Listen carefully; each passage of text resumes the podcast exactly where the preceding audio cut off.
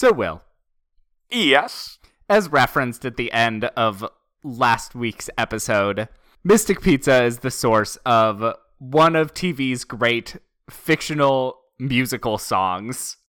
You know, Jojo, when life keeps handing you anchovies, just cover them up with some extra cheese and make a pizza with what you got. Life is a pizza. The Mystic Pizza musical from 30 Rock. I will say, it is unfortunate that it turns into like a multi episode fat joke, but the premise that being in Mystic Pizza means Jenna Maroney has to eat an entire pizza on stage eight times a week is very funny. I know. It's a very unfortunate joke. And honestly, not one of their worst because I think it is trying to not be just making fun of her for being fat, but not doing Right. a good job. Yes, I think like a funnier version of it because like part of their thing is they're like I'm used to this now, so I keep eating stuff like this. The joke should be she looks the same, but her metabolism now requires her to eat an entire pizza every day. That part is just so funny. But it did lead me to want to know what is your favorite fictional musical? So, one that doesn't exist but is referenced in a movie or TV show. It's actually one that we talked about on this podcast many years ago, Which uh, one? which means that you probably don't remember it. At Nope. Probably have no details. In the movie The Tall Guy, Oh my god, the Elephant Man musical. so Jeff Goldblum plays the Elephant Man in an Elephant Man musical, directed by a thinly veiled Andrew Lloyd Webber stereotype. Yes. But that's not the one I want to see staged. What I want to see is after opening night, he talks about his next product, which is called a Hunch and is a musical adaptation of Richard III. Yeah. Oh god. That yes. That I would like to see. I would love to see not Andrew Lloyd Webber's comedy Richard III musical. The song title that he mentioned was called I've Got a Hunch I'm Gonna Be King. Wow. Perfect. I would honestly think that would be really funny. Is that the best joke Richard Curtis has ever written? yes. I think it might be. I think it might be. It's really good. I've got a hunch I'm to be king. Come on. Come on. So, what about you, Mark? What did you think of? Okay, so obviously, because even better than Mystic Pizza the musical from 30 Rock is The Berger the musical. Sorry, the Roger. The Berger, the first line of which the Irma Lerman Merman murder turned the bird's world lurid, the whir and a purr of a twirl a girl she would, the world were demurer, is perfect writing. I know we've acknowledged that most of our episodes include at least one 30 Rock reference, but this is going to be a wild time for that. I know. It's hard not to when you're doing Mystic Pizza. When I found out that there was a movie called Mystic Pizza after watching 30 Rock, that's how I learned this movie exists. You didn't know? No, I didn't. But some other hits I want to mention put that thing back where it came from, or so help me, from Monsters Inc. I love the concept of an office musical. The Nightman Cometh from It's Always Sunny. But that we basically get The the, whole Man. thing. So The the Night, Night Man. Man. Oh my god. Pardon me. Which they did stage. Like, that musical exists. Yeah. And then O Streetcar from The Simpsons, the musical adaptation You know of what? Streetcar Named Desire. That is the correct answer. Yeah. Because just the ending sequence of like a rousing ensemble number, you can always count on the kindness of strangers, is like peak 90s Simpsons, where you're just like, it's baffling to imagine that a like network gave a prime prime time slot for a joke about a musical adaptation of a Tennessee Williams show. that that oh my god. I'm gonna rewatch that episode tonight before bed probably. I'm probably to do it right after we stop recording. Yeah, same. But yeah, so I wanted to save the fun fact that I didn't know Mystic Pizza was a real musical or real movie until watching this. And I asked my mom, and she was like, Yeah, of course it's a movie. But I think that is a good note to start the episode on. Welcome to We Love the Love, a Hollywood romance podcast. I'm Mark and I'm gay. And I'm Will, and I'm a ginger. This is an investigative podcast dedicated to examining the least important question facing the world today. What's the secret ingredient in that pizza? And has there ever been anyone like Julia Roberts? I mean, Also, no. are these people actually dateable or even likable? It doesn't matter if the romance is a main plot or a one scene flirtation. We'll dig in and see what's there. And this week, as we've said, we are taking a look at Donald Petrie's sweeping coming of age romance, Mystic Pizza, the movie that brought Julia Roberts to the rom com. Julia Roberts, my God, a star. Yeah, she immediately in this movie, you're, she's just captivating. It's the same thing with Steel Magnolias. Like she just Which is a year pops. after this. Yeah. Right. There's a magnetic pull between her and the camera. It makes sense why she then gets Steel Magnolias, and then Steel Magnolias explains why she becomes the biggest like movie star in the world. Right. Julia Roberts goes, 1988 is the year she first appears in a movie. She's a supporting character in a movie called Satisfaction earlier in the year. But Julia Roberts, you go, 1988 Mystic Pizza, 1989 Steel Magnolias, which she's only in the beginning of, but the whole movie's oriented around her. And then 1990 Pretty Woman. And then she's the biggest female star in America. And I would argue continues to be one of the biggest female stars, even if she doesn't act that much. Everyone knows who she is. Mark, do you know that she is on TV right now?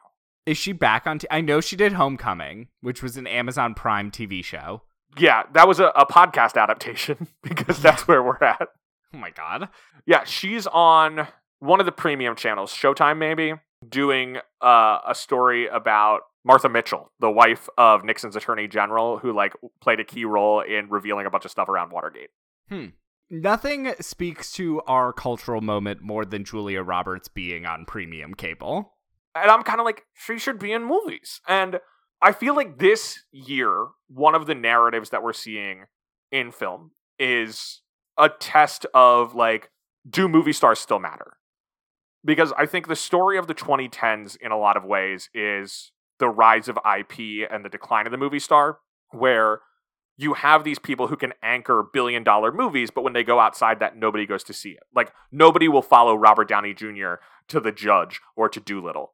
Now, it would probably have helped if those movies were good, but once upon a time, that didn't matter. Yeah. And like, even like, you take a guy like Tom Holland, like, Uncharted does a lot of money, but like, what are the Tom Holland vehicles besides that? It's like just Spider Man movies. And I think one of the narratives I've been seeing in 2022 movies is kind of the pushback of the old style of like, what if we make not just old style movies like Roland Emmerich making Moonfall, but like movie star movies. So like we have The Lost City, which is a movie star movie that is Sandra Bullock and Channing Tatum carrying a movie on the strength of their star personas. And Tatum also And- had Dog. I would say The Lost City is a good example of why it can work. Right, The Lost City is a testament to the power of a movie star because that script is okay. There are some really good jokes in it. It is basically romancing the stone. Yes. But what makes it work is like Sandra Bullock being a Sandra Bullock character. And you love it because you love Sandra Bullock. You have this relationship with her that goes back to the 90s, to like Speed and While You Were Sleeping and all of that. And then moving on into the year, you know, there's Top Gun Maverick, which is just a movie about the importance of movie stars. And, you know, here, you know, we're about to have the opening of Bullet Train, which is like, okay, Brad Pitt's a movie star, let's prove it again. And I mean, I have a lot of affection for like the star-driven movies of the 80s and 90s, and I I hope that these movies continue to be successful. We're recording before Top Gun Maverick has opened, and there's a part of me that worries it's going to be a gigantic flop. And I hope it's not because I want studios to put money towards movies anchored around movie stars as opposed to just like more Uncharted's. I am very hopeful for Bullet Train. I am really excited about Bullet Train. Because Brad Pitt in The Lost City doing his like he hasn't been goofy in so long. Seeing him be goofy was one of the my favorite parts of the movie. Yeah. I feel like Brad Pitt, like the last decade of Brad Pitt's career has been so interesting where like he like around the time of his divorce, he like in his career one he shifts more and more to producing and like he gets his first Oscar for producing 12 Years a Slave. And like Plan B is really good. Like he produces a lot of movies that might not get made otherwise and often like movies that Brad Pitt could not be in, which I really respect. Where like he's a producer on Minari. And I have a hmm. lot of respect for that. He is a producer. He is not someone who is producing movies to be in. which is also fine. Like Jessica Chastain uses the force of her cachet and money and power to get Jessica Chastain vehicles made, like to make something like the 355. I'm fine with that. Like do that. That's a good Yeah, thing I- to do. But I I have I a have, lot of respect like, for no Brad problem with that. Hollywood. But then also at the same time, like that's when he's doing like his Terrence Malick movies and Ad Astra, which I love, but is like the most non-movie star performance ever. Where like on the one hand, he's like the only guy in the movie, which is pretty movie starry. But there's like no charisma to that performance deliberately. And then he does Mhm. Once Upon a Time in Hollywood, which is just pure charisma. That's a movie star. He gets his acting Oscar, and now it feels like he's back and Brad is fun again, and let's go. Yeah, I'm hopeful.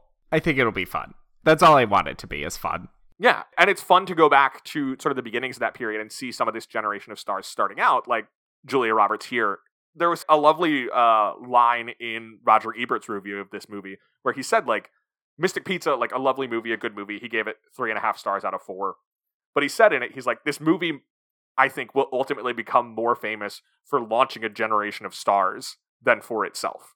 And Julia Roberts is the only one who becomes a megastar out of it. But like Annabeth Gish and Lili Taylor have good careers going on.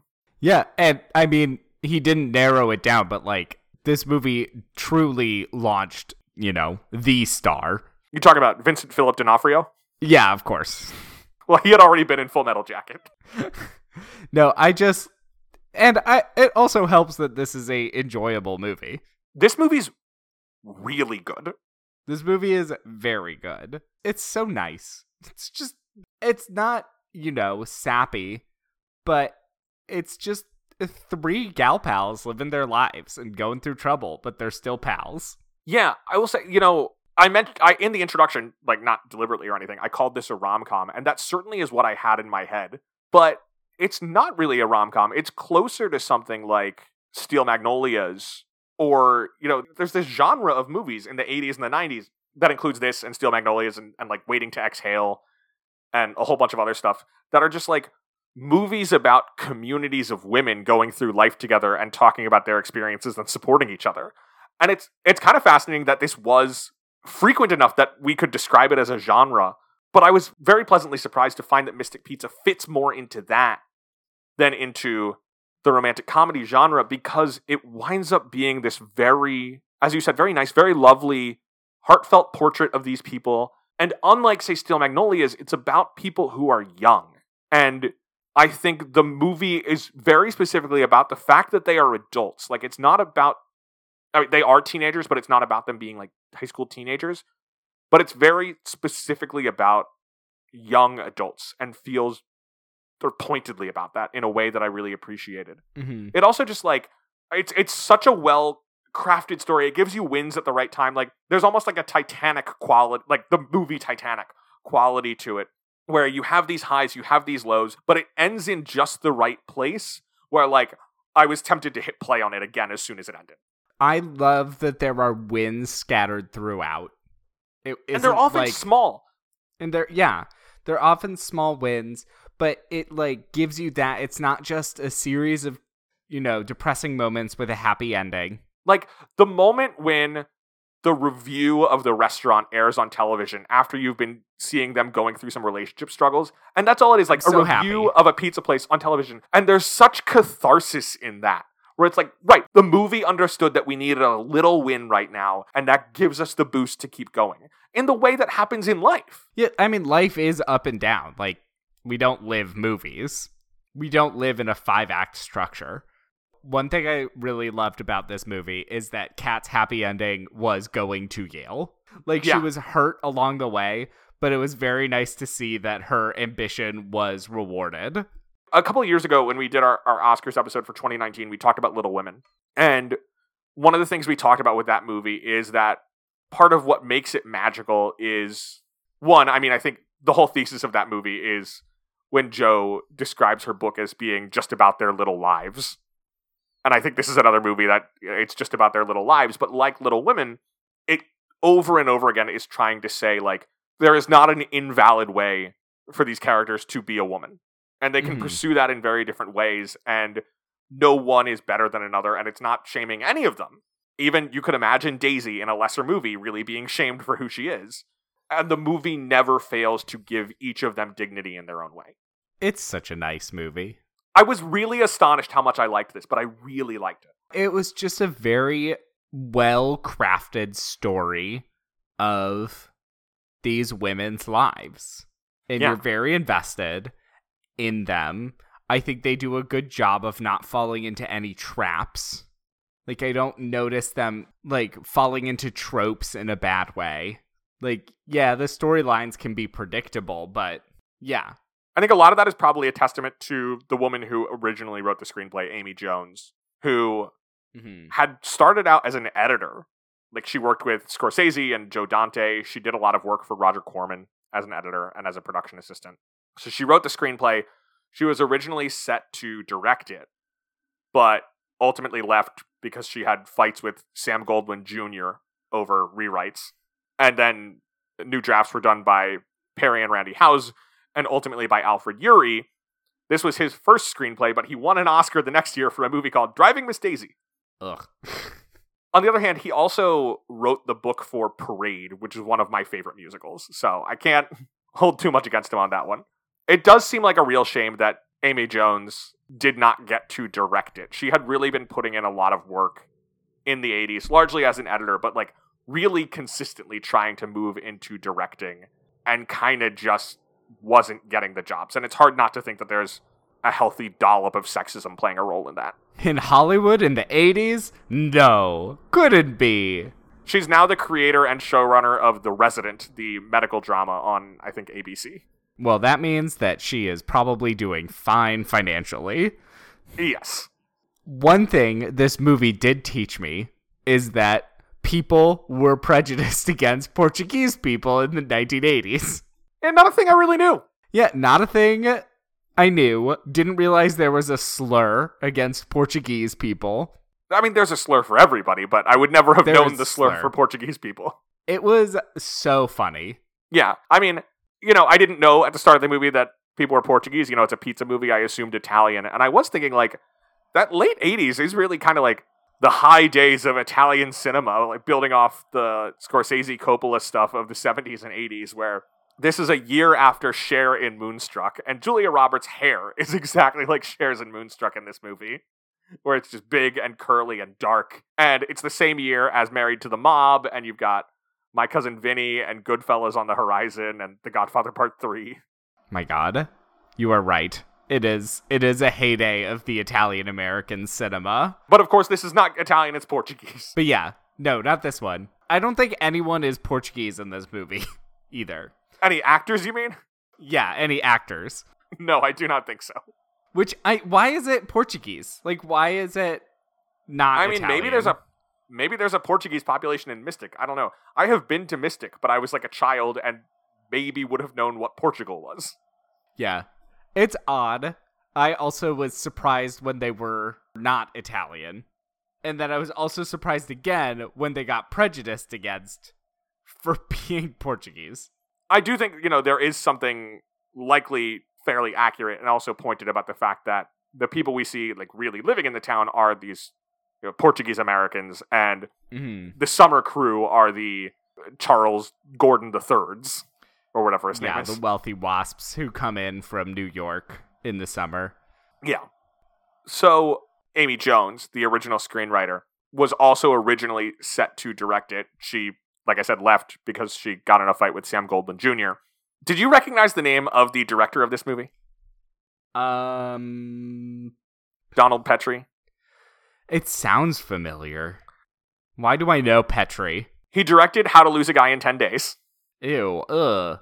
No, I just looked at his Wikipedia page.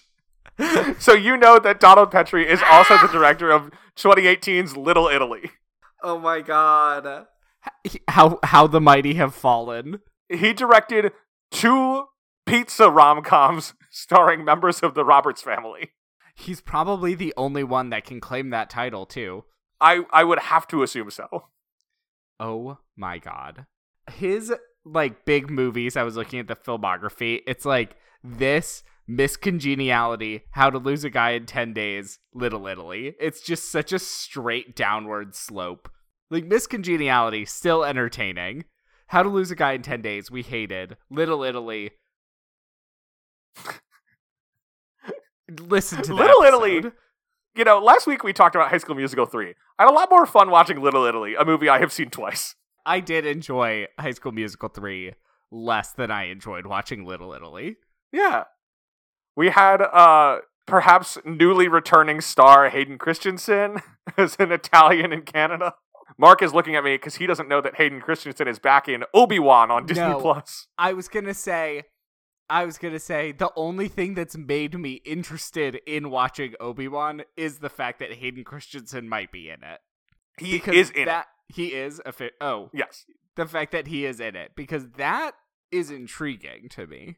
It is fascinating to me how resolutely Star Wars is a no mistakes franchise. Like, much more so where, like, Marvel Studios is no mistakes in the way of, like, look, we're not going to really double back to the thing you didn't like, but, like, William Hurt is going to be in eight of these movies. So Incredible Hulk always counted because he was in it. Whereas Star Wars is like on Hayden Christensen's birthday, like posting clips of scenes from Attack of the Cl- like the worst romance scenes from Attack of the Clones, being like Hayden Christensen, we love you like you loved like I'm paraphrasing, but like we love you like you loved Padme in Attack of the Clones, and I'm like nobody liked this.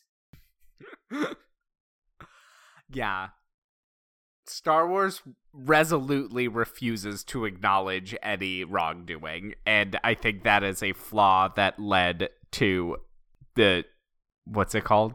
Return of Return of Skywalker. I already Rise of. Skywalker. Rise of Skywalker in a lot of The problem ways. with Rise of Skywalker is just scheduling. That they insisted on putting those out every two years. Yes. And I mean, it's like the f- failure to acknowledge mistakes while trying to like retcon a movie that they then felt was a mistake led to just bad writing. Right, but I'm saying like J.J. Abrams was hired for that movie like a year before it had to be done and rewrote the screenplay. Yes. And if they had not been wedded to putting out one of those movies every two years, they could have been like, we are going to take some time to really make this thing fit together, Yeah. as opposed to not. I think the biggest problem with that movie is is a deadline rush. Yes, but also Palpatine is the biggest problem of that movie. Bringing him back. Well, back. look, somehow Palpatine returned. I don't think I ever would have been happy with a return of Palpatine. But you know it's better than Rise of Skywalker? Mystic Pizza. Mystic Pizza much better than Star Wars: The Rise of Skywalker. Absolutely. You know, I'm delighted that we did this in part because we said that for our Rain Man episode when we wrap up the Best Picture nominees of 1988, we were going to come up with our own 1988 top fives, and this is a contender for me. Yeah. I have to check my list I wrote again, but the ones on that list, I uh, it's a tough list, but I think it might make it. I have been watching some 1988s to flesh out my list. Ugh. My number one is not. Is it Who Framed Roger though. Rabbit? It is not Who Framed Roger Rabbit, but it is on Is it there. Beetlejuice? It is not Beetlejuice. I don't think you're gonna What's guess your number? it. Well, no, you don't have to tell me. I mean, you can. I can tell you if you really want to know, and you could just cut it. But No, I want to find out on the episode. Um, okay, Yeah. Like I said, I have been watching some 1988s, so we will do our Rain Man slash 1988 special before too long. oh good. Uh, getting back to Mystic Pizza, what's a thing that can get us some conversation? The movie had a $6 million budget co financed by the Goldwyn Company and Virgin Vision. Yes, that Virgin, like Richard Branson. How long did that last for? Couple of years. I mean, it was one of those things like Vestron Video that we talked about on our Dirty Dancing episode, where it was a company that Mhm. existed to sell VHS tapes before the studios themselves had gotten into the home video market. Because just like 20 years later, the studios were like, sure, we'll give Netflix the streaming rights for this instant thing. Who wants that when we can sell DVDs? In the 80s, they were like, yeah, who cares about home video? Like, we're going to re release movies in theaters forever. And that's where we make our money. So companies like Vestron or Virgin would co finance movies, making it cheaper for the studio in exchange for the home video rights. So Virgin got the home video rights for Mystic Pizza in exchange for giving a bunch of money towards this production. Home video. People writing that off is flabbergasting to me because nothing makes more sense than wanting to watch movies at home. Part of the thing was just like it took them a while to figure out the business model, where you got to keep in mind that, like, for 10 or 15 years, the business model of home video was a cassette is like 70 to $100, and you sell them Oh to yeah. video rental stores and then people pay you know five bucks to rent it and stores turn their profit over time so when that's what you're doing there's a much lower ceiling on the amount of money that you can make selling VHS tapes. And like part of what made Top Gun so huge was that they priced the tapes at $30. And that was like the cheapest tape that had ever been on the market, and people bought it for home. Yeah. What movie did we just talk about this with? In an episode. I mean, we talked about Top Gun a couple weeks oh ago. yeah. Oh my god. I spaced out for a second. But anyway, uh, for what it's worth, Virgin Video was sold to Orion the next year. Which was Orion Pictures. No, I got. I'm just trying to remember. So that would have been sold in '89. So they were like what, five years from Silence of the Lambs? Two years. Two years. That's 91. 91. Okay. Because Silence of the Lambs is nominated for Best Picture the same year as Beauty and the Beast. Uh right. Wow. Two genre movies. The Tale's as old as time. Yeah, two genre movies out of five Best Picture nominees. Yeah, that's pretty crazy. 91, cool year. All right, so I feel like we will discuss the whole movie because it is centered around romance. So do you want to just dive into these points? Um, Or yeah, let's do it. Uh, Mystic Pizza. It was released on October 21st, 1988. It was a decent size hit, not a huge one, but it went on to do pretty well on home video. So congratulations to you, Richard Branson and Virgin Vision. Uh, and it, you know, launched the career of Julia Roberts and Annabeth Gish and Lili Taylor to varying degrees of stardom. God, it's gotta. It's it probably hurts to be the Anna Gish to the Julia Roberts. Yeah, but again, like she did fine, and it's the kind of thing of like being a movie star is a different skill from being an actor. That's true. there's just something different and there's something kind of ineffable about it and we said this on steel magnolias but like there is there's a magnetism between julia roberts and the camera that like just some people have it and some people don't and you can be the best actor in the world and you might not and you might never be a movie star Yeah. All right. So every week we break down the romantic plotline into five points to guide conversation. Will will you take us to point number one?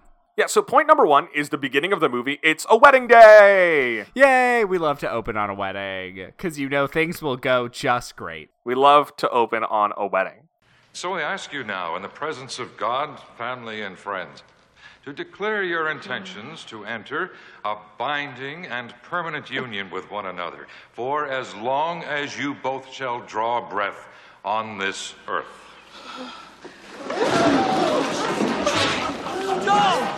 Jesus Christ, JoJo! so jojo played by lili taylor is marrying bill played by vincent philip d'onofrio That was funny casting. he's hot in this movie He is. He's a big burly man. I'm just used to bald D'Onofrio, so it was weird to see him with hair. I didn't really recognize him with hair. So they're getting married. It's the 80s, so Bill and all of his groomsmen have ruffled shirts. I gotta say, I think the ruffled shirt looks bad with Bill's white tux, but I think it looks kind of good with the burgundy ones the groomsmen are wearing. It never looks good though. But it's like I think the burgundy is so sort of such a statement color that having a weird shirt weirdly works with it. I guess. Like I said, I kind of liked it with the burgundy. I hated it with the white. Yes, well, that's true. The wedding dress in this was not as noticeable or offensive as most 80s movies. Because I say that because I don't really remember it, which is Yeah, honestly a probably a good sign. So they're getting married, but in the middle of the vows, when she's like hearing about forever, Jojo, rather than saying that she is going to marry Bill, she fully faints. So basically, her body physically rejects having to make a decision, which does carry through for the rest of the movie, honestly. Yeah, Jojo's a fascinating character. At one point, Lili Taylor claimed that the first version of the script she saw had Jojo agree to marry Bill because she had gotten pregnant. And she was very adamant on fighting against that. And I think it's really nice that ultimately that's not what happens, that she marries Bill on her own terms when that ultimately happens. Yeah, I think that her plotline ending in a marriage is done in a way where I am happy that they are married, and I think they have come to a good agreement. It doesn't feel like she's been beaten into the position. Yeah, she's like chosen marriage because she loves Bill, but has managed to do it in a way where she feels respected. Yeah. So that's really our point number one. JoJo has collapsed. She's not going to be marrying Bill, and that's okay. She's being supported by her good friends, Kat and Daisy. And this brings us to point two, where we get the love interests for both Kat and Daisy. Before we get into that, we should note that through this movie, the JoJo Bill relationship is not over. Like the next Oh. day or something like that, Yeah. Bill shows up at Mystic Pizza, the pizza shop where they all work, and he asks if she's feeling okay. All right, fair thing to ask. But then he's like, is everything better? And he asks if November 21st works for a wedding. Well, I think he saw the end of the wedding as a medical emergency, not as her backing out of getting married. I mean, that makes sense. So he is like, okay, so this day, like, didn't work. Round two, let's try again. This time you won't get sick. I would like to note, I'm pretty sure he gets his November 21st date because at the end of the movie, they mentioned that the next Thursday is Thanksgiving. Good for him. Yeah. So the movie, we've got a timeline there. it's just over the course of one fall, isn't it? Yeah. I also mentioned them working at Mystic Pizza, the upstairs pizza joint. Yeah, the classic Portuguese pizza. So at the time that they shot in Connecticut and Rhode Island, there was really a pizza parlor in Mystic called Mystic Pizza that existed before this movie did. They did not shoot there, they shot in another store. But since this movie came out, Mystic Pizza has fully redesigned its interior to look like this movie. I mean, you have to. Do they serve Portuguese pizza at that Mystic Pizza? Is that where this comes from? I mean, I don't know, I guess. But anyway, so Jojo and Bill, they're in this sort of weird relationship space, but our other folks are also starting to meet some men. Kat is played by Annabeth Gish, and she has a partial scholarship to Yale. She'll be starting in the spring semester. So she's still in town for the fall and is trying to make money to pay off the rest of her tuition. Because it's the 80s and that can be done. Uh, yeah. It's. Bleh, I don't get it. It was possible. Babysitting to go to Yale? And so she's doing all kinds of jobs. She's working at Mystic Pizza. It's kind of implied she's been doing other jobs too, but she starts babysitting for Tim, who is a hot young architect who's new to town. With a six year old daughter and a wife in England. Tim is a regular DILF, is what we're saying. He is. And boy, did he walk on screen, and I just go, oh no. Okay. He is like, he is hot dad material. I would say, off the bat, the thing that made me say, oh, Tim might not be trustworthy is he introduces his daughter Phoebe as a redhead, and that girl is just blonde. Like, it has to be said, we need to firmly police these boundaries of redheadness, and Phoebe ain't one. Tim, I will allow be called a redhead. Phoebe, no, no, no. Nothing. None of that. I knew immediately that it would be trouble. He just like was too perfect, and then the wife being abroad, not actually divorced. I was like, this will not end prettily. Yeah, I think one of the interesting things in this is how hazy the movie keeps his relationship with his wife to a certain extent. Where it's presented as just like, my wife is working abroad, and you're like, okay, matter of fact. But then Phoebe, the daughter that Kat is babysitting, makes like passing references to the concept of divorce, and you're like, oh, has she like been hearing stuff? Is this relationship rockier? And it's like kinda hard to nail down exactly what the status is. Which I like because an outside observer wouldn't really know. And we're getting Tim through Kat's perspective. And to her, he's just this guy who he's like probably like early 30s. Yeah, early 30s, attractive, smart, interested in when she talks about the stars, which I doubt anyone else is. And he's got a connection to her because he's a Yale graduate. And so there is this like connection there that you imagine is especially appealing to her because the people she is interacting with a lot can't really connect to her about that. Even if they like want to, they're just not that type of person. And so there is a real sense of discovery for Kat of like, oh, this is like the kind of world I can enter into. But, you know, we'll talk about this more. Like she is clearly like crushing on him and is being called out on that by Daisy. Yeah. Who, as part of point two, is at the bar when she meets Charlie, the handsome rich guy who is in town off season, which is rare. Mark, I know this is the same year as Sigourney Weaver in Working Girl, but has anyone ever looked hotter than Julia Roberts with her big hair and that red sweater playing pool? It's it's hot. Especially the fact that It's she wins the game in one turn. It's so cool. Oh, and like God. the fact that she does that and then like the girl that Charlie's with who is coded as his girlfriend but we later find out is his sister. Just like immediately after that is like, "Yeah, let's go." And you're like, "That's right. Yes, because nothing you do will ever match that." you will never top this moment. Best game. Thanks. Thank you.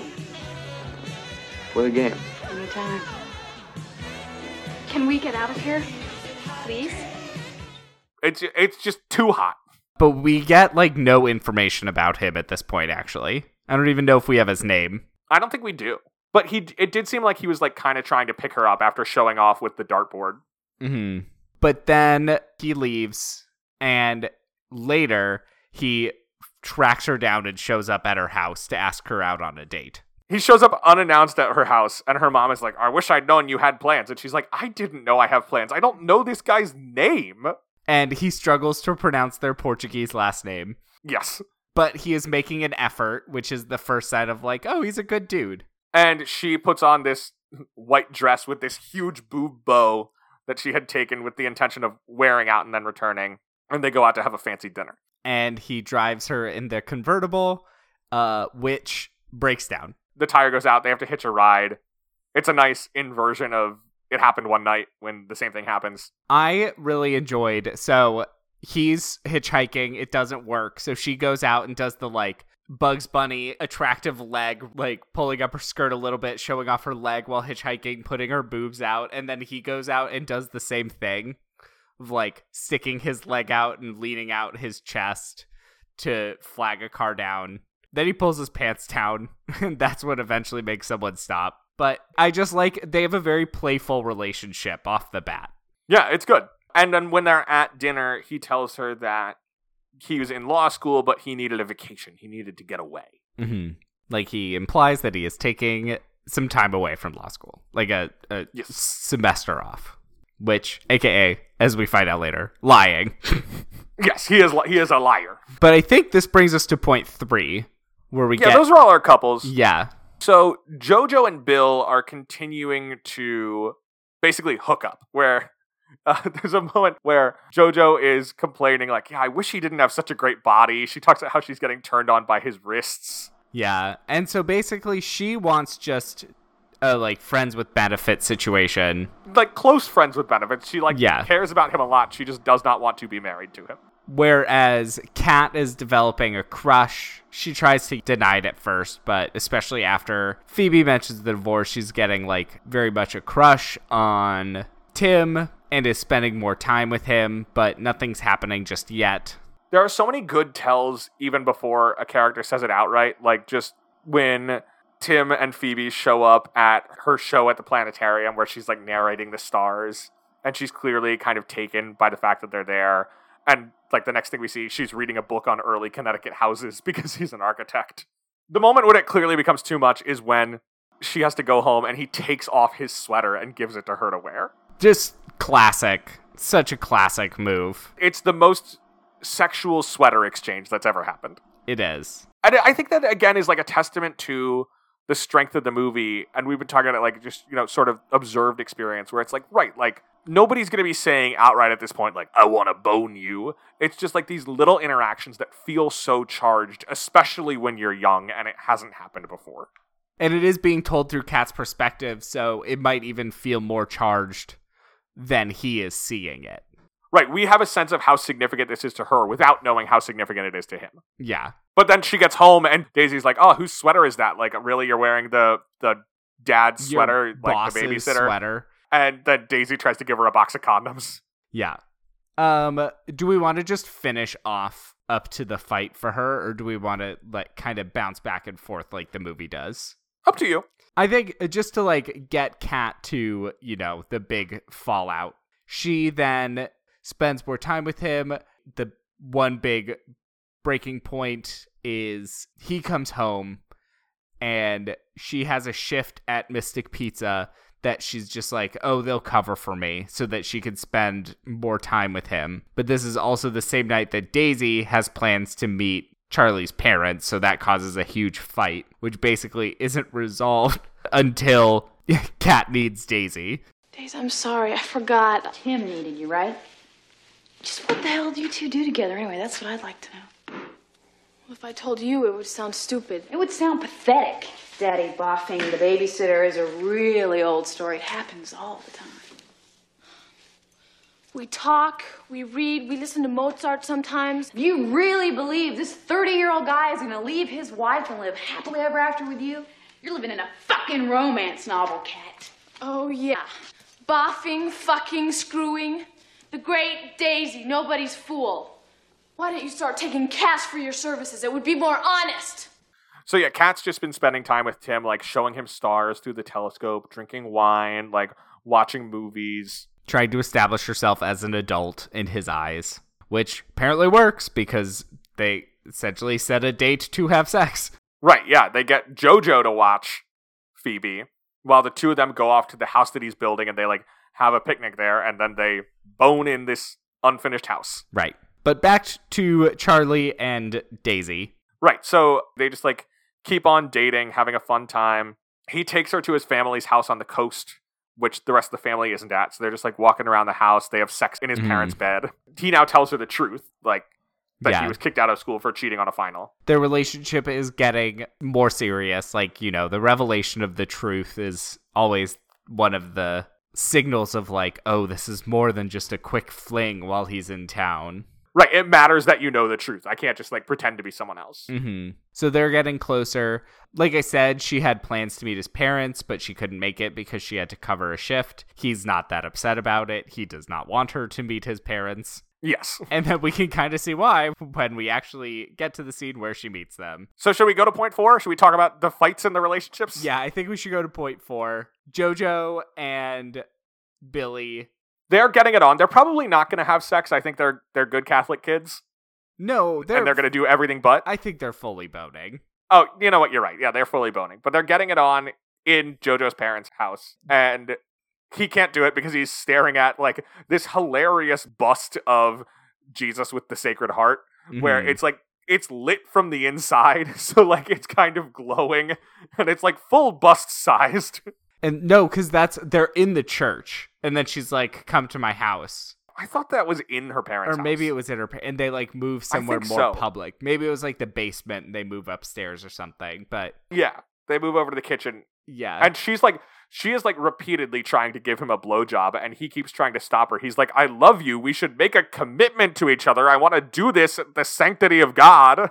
and then eventually her parents walk in, and he has to flee. yes, and he runs away. And the next day, on his boat, which he had renamed for her when they were going to get married, he has now renamed again just the Nympho, which he thinks is very funny. Right, and she is unhappy. I'm telling you, Joe, that I love you.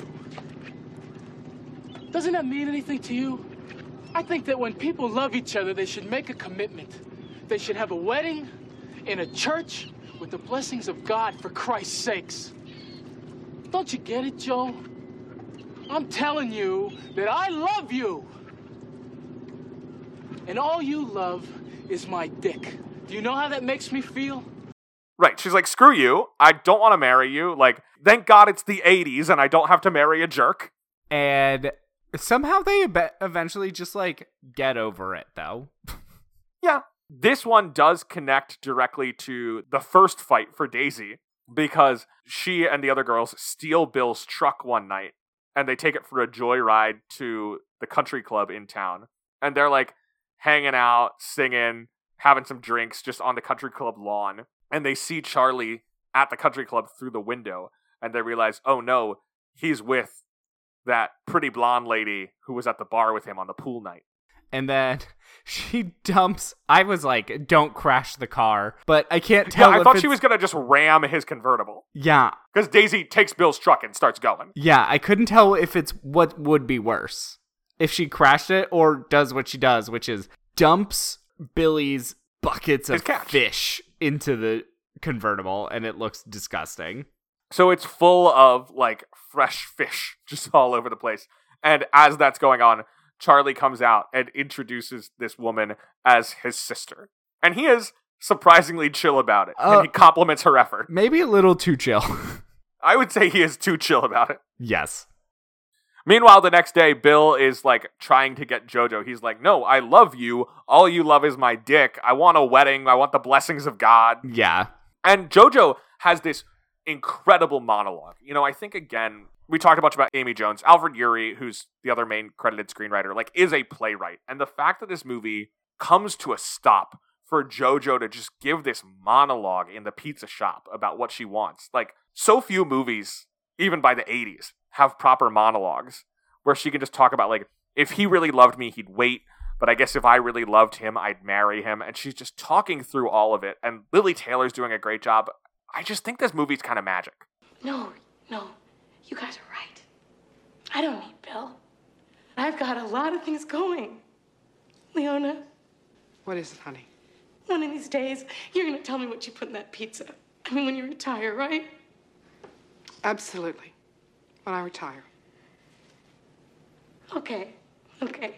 So I could run this place and I don't need Bill to do that. And Kat, you're not the only one with the brains. I could go to college, take some business courses. I could take that course, um, what is it, economics. Okay, okay. Thanks, you guys. You guys are great. You know, helping me out and supporting me and telling me I made the right decision. I think I have to go to the bathroom. Yeah, and I love that it's a pizza shop. Because they're It's just like shop. cleaning the pizza shop as they have all their monologues. It's a pizza with a secret ingredient. But even the food critic who doesn't really like pizza likes Mystic Pizza. Oh, I love it. But basically, she talks herself into getting back together with him. And that kind of brings us to point five For them. for them. But while we're talking about fights, we've got to talk about what happens with Kat and Tim. Yeah, so immediately after they have sex, They have their sex night, and they're coming back, and they walk in the door. and Jojo is watching Phoebe, but then the wife is there. She's coming early, and it's a, it's like watching a horror movie. It's awful. The wife is just like, "Oh my gosh, yes, you are uh your cat. I've heard so much about you. Great." And Kat is like shell shocked. Tim is barely talking. Jojo is trying to cover for the whole situation where she's like, "Yeah, I'm so glad you guys were able to get medicine to your mom, right, Kat? How's your mom doing?" And as they're going, then the wife stops them and is like, Tim, aren't you forgetting something? And it's like, what? And he's like, you know, you need to pay them. And it's just like, it feels dirty that, like, right Mhm. after the two of them had sex, then, like, there's this exchange of money to JoJo, who was actually watching Phoebe. But the fact that, It like, hurts. once Tim and Kat walk through the door, he does not acknowledge her. And then to have money change hands, it's just icky. Yeah. And I really like that it's basically done. Yeah, like, that's it. That's it. We get Kat is devastated, but there's no talk of going back. No. Kat's devastated. She runs home. Daisy's still mad at her, basically, like when she walks in the door, but then sees what goes on and comforts her.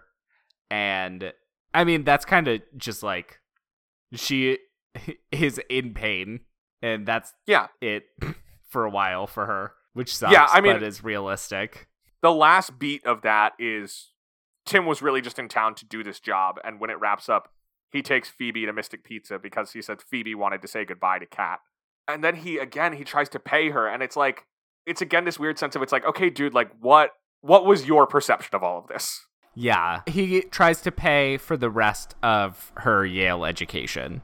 And she's just she like takes it, but she rips it up. She's just like, I'm not doing this. I'm not being on the hook to this guy. Right. Good for her. While this is happening, Daisy and Charlie meet his parents. Yeah, Daisy finally meets Charlie's parents, who are the waspiest wasps who ever wasped. And his blonde sister is there, and so is the screen debut of Matthew Damon. And also, her friend is their, like, maid. And they're friends because the maid is also Portuguese. And you can't train the Portuguese. It just can't be done. One of the interesting things in this is that, like, Charlie's parents are working so hard to be understanding of, like, Daisy's life situation. They're trying, and Charlie is not making it easy for them. I worked in a pizza place one summer up at the Cape. Remember, Mom? There's certainly nothing wrong with being a waitress. A noble profession, right? Certainly a profession at any rate. As opposed to what I do. Just what is it you do? Chuck? It's all right, all right. I so rarely get to meet a man of leisure, much less a close relative. Well, I owe it all to you, Dad. You gave me all the advantages that you never had. When Dad was my age, he was a steam pipe fitter. Show her the calluses. Cut it out, Charlie. Right. They're trying really hard to be like, oh, yes, like waitressing is good and valuable work in a society.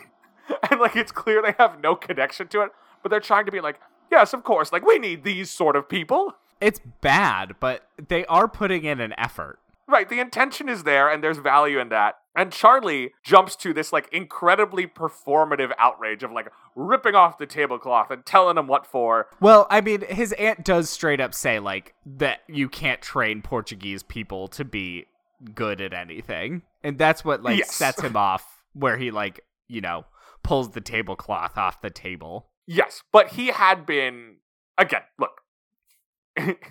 you know, we keep saying like his parents are trying and they are to a large degree failing. They're failing and they are meaner to him than they are to her. Right. But in part, he is really needling them as all this is going on. And when Daisy storms out after he pulls the tablecloth and just kind of destroys the meal, he comes after her and he's like, Yeah, I couldn't believe what they were doing. And she says, like, no, it feels like you manufactured a- reason to like yell at your family. Yeah, and it's like I don't want to be your teenage rebellion, I'm not a prop for this, yeah. Which is very perceptive on her part, and she ends the relationship.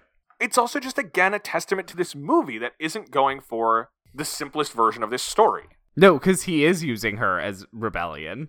Right. I appreciate so much how all these relationships are able to be complicated within a movie that's 110 minutes. Yeah. So uh, that's their fight. I guess this brings us to point five Yeah, point number five, we see Jojo and Bill again. at the altar. They're sitting in a car and she's talking Oh, like no, she's talking like altar. making yeah, making plans for the future. Like, if we're gonna do anything, like I can be married to you, but I still need to be my own person. Like I need to have my own identity outside of that.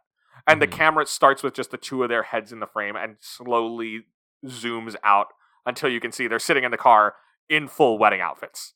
And they have gotten married. hmm And then they go to Mystic Pizza for the reception. which seems like a great reception at Connecticut's finest pizza joint. And Charlie shows up at the reception to apologize. And at first, Daisy isn't really having it, but she lets him help her out and scoop ice cream. But because this movie is not a romance, it is part of the 80s, 90s women supporting each other genre, it ends with the three girls out on the stairs outside Mystic Pizza, just like talking about their lives and where they want to go and how they want to still care about each other and love each other. Aww. It's a good movie. So do you find the romances believable? I think yes. Yeah. I think so. I think that the movie does such a good job of not going the easiest route. It dodges the cliche thing with all of them. It does. And I think that unfortunately, the cat and Tim one is believable. We never see Tim's side of the story to know like his real feelings, but I understand like but it makes sense why he would sleep with her and then treat her that way. Yeah, I mean, he still had sex with the babysitter. Yeah. Charlie and Daisy, I think I like that the movie ends with it like we'll give it another shot, but it's not like there's a proclamation of love or anything. And Billy and JoJo just got married. Billy and JoJo got married, and I like how complicated that one is too, of like figuring out what their marriage looks like and what their marriage looks like in terms of the like sort of liberated woman of a small ethnic community in the 80s. Mm-hmm. So on a scale of one to ten, with ten being the most and one being the least believable, where would you rate this? It might just be because I liked it, but I want to call this a 10. I don't know if I'd call it a 10 because some of it is a little contrived of like the main thing for me is the sister yeah, that's true. The sister is a little a little cute. so i will say a 9 Yeah, I, I think a 9 is good for me too. do you think any of these people are dateable Uh, Kat, yes. 100%. cat yes Kat seems great. Uh, Daisy seems pretty darn dateable, although the whole like fish in the car thing is a little bit alarming. yeah daisy's iffy for me jojo's a no because she has too much energy and i can't keep up I think JoJo would be fun to date. I don't know that I want to be with her long term. yeah i think that's fair I also have more energy than you do. tim hard no Tim's a no, Charlie's a no. Bill is probably also a no, but Bill is the best of the three, I think. he's the best of the three but he still wrote nympho on his boat Yeah, that's the problem. Do you think? Eh, well, we know Tim and Kat aren't together, but do we think Daisy and Charlie and Billy and JoJo will stay together? I think JoJo and Bill are going to make it. I think so too. Charlie and Daisy probably not. No, I agree. Now, if you did have to pick someone in Mystic Pizza to date, whom would you choose? I mean, my first thought is Leona, the pizza shop owner, because she makes a good pizza. That's what I was going to say. She's also really sweet and supportive. She's also really sweet and supportive and treats the girls like her daughters. It's really sweet when Kat rips up the check and then at the reception, Leona pulls her aside and is like, I don't have kids. You three are my daughters. I'm paying for you to go to college. Mm-hmm. Because it's the 80s and you could do that. Yeah, especially also now that her business is booming Because they got the good review. because they got the good review. Aw. Now, Will, when life keeps giving you anchovies, cover them up with some extra cheese. Mark, do you think Mystic Pizza should be made into a stage musical as happened in a 2008 episode of 30 Rock? Having now seen Mystic Pizza, I think a, Sorry, 2007 episode of 30 Rock. I think a Mystic Pizza musical would be fun. I think it would lose some of the magic because a lot of the magic is how like realistic everything is. What if the songs were by Melissa Etheridge? Did it happen? It was announced in 2019. A number of articles referenced the 30 Rock episode in it. Yeah, how do you not? And the musical ultimately premiered in Maine in October 2021. Oh my god. Uh, how are the reviews? I don't know. I didn't find him. It, it has not yet been to Broadway, so there's Yeah. that. My god. But Mystic Pizza the musical is a thing. we should watch it if it comes to DC. Oh, we will watch it if it comes to DC. um, also, in sort of the Mystic Pizza universe, after it came out, Sam Goldwyn Jr. announced a sequel called Return to Mystic Pizza and hired someone to write a script, but obviously that never manifested. And in the fall of 1996, ABC aired 10 episodes of a sitcom called Townies, where Molly Ringwald, Jenna Elfman, and Lauren Graham were friends and waitresses at a town in Gloucester. Oh my god. That sounds I don't think it would capture the magic. Well, it was canceled in the fall that it premiered, so. Yikes. Uh all right, I think that's about it for this movie. I'm delighted to have watched it. It was Me not at all too. what I expected. Me and all too. the better for it. Next week we will be covering another movie written by Amy Jones. Next week is our first episode coming out after I am married. So this feels appropriate. we are doing Indecent Proposal. a movie about a good, healthy marriage, I yeah, believe. I'm sure, for sure. But yeah, written by the same person as Mystic Pizza. I'm very curious about this back to back. I'm glad we scheduled it this way accidentally. yeah, I didn't know. I was just like, I'm getting married. What's a wedding movie? Indecent Proposal. Until then, you can follow the show on Facebook and Twitter at Love Love Pod, and you can email us questions or movie suggestions at lovelovepod at gmail.com. Make sure to rate, review, and subscribe, especially on Apple Podcasts. And heck, give us a review on Spotify too. All right, Will. Last question. What is the best piece of dating advice we got from Mystic Pizza? You know what? We don't do it much anymore, and you got to be really respectful about it. But meeting people in bars can be cool. I have done it, and it's cool. If it's a mutually expected quick thing, a little harmless lie isn't terrible. But if you're gonna go for any sort of emotional connection, you have to clear it up first. That's true, yeah. All right. Well, until next time, I'm a ginger. And I'm gay. So between the two of us, we know everything there is to know about romance. Bye. Bye. You can always depend on the kindness of strangers to buck up your spirit and shield you from dangers. Now here's a tip from Blanche you won't regret. A stranger's just a friend you haven't met. You have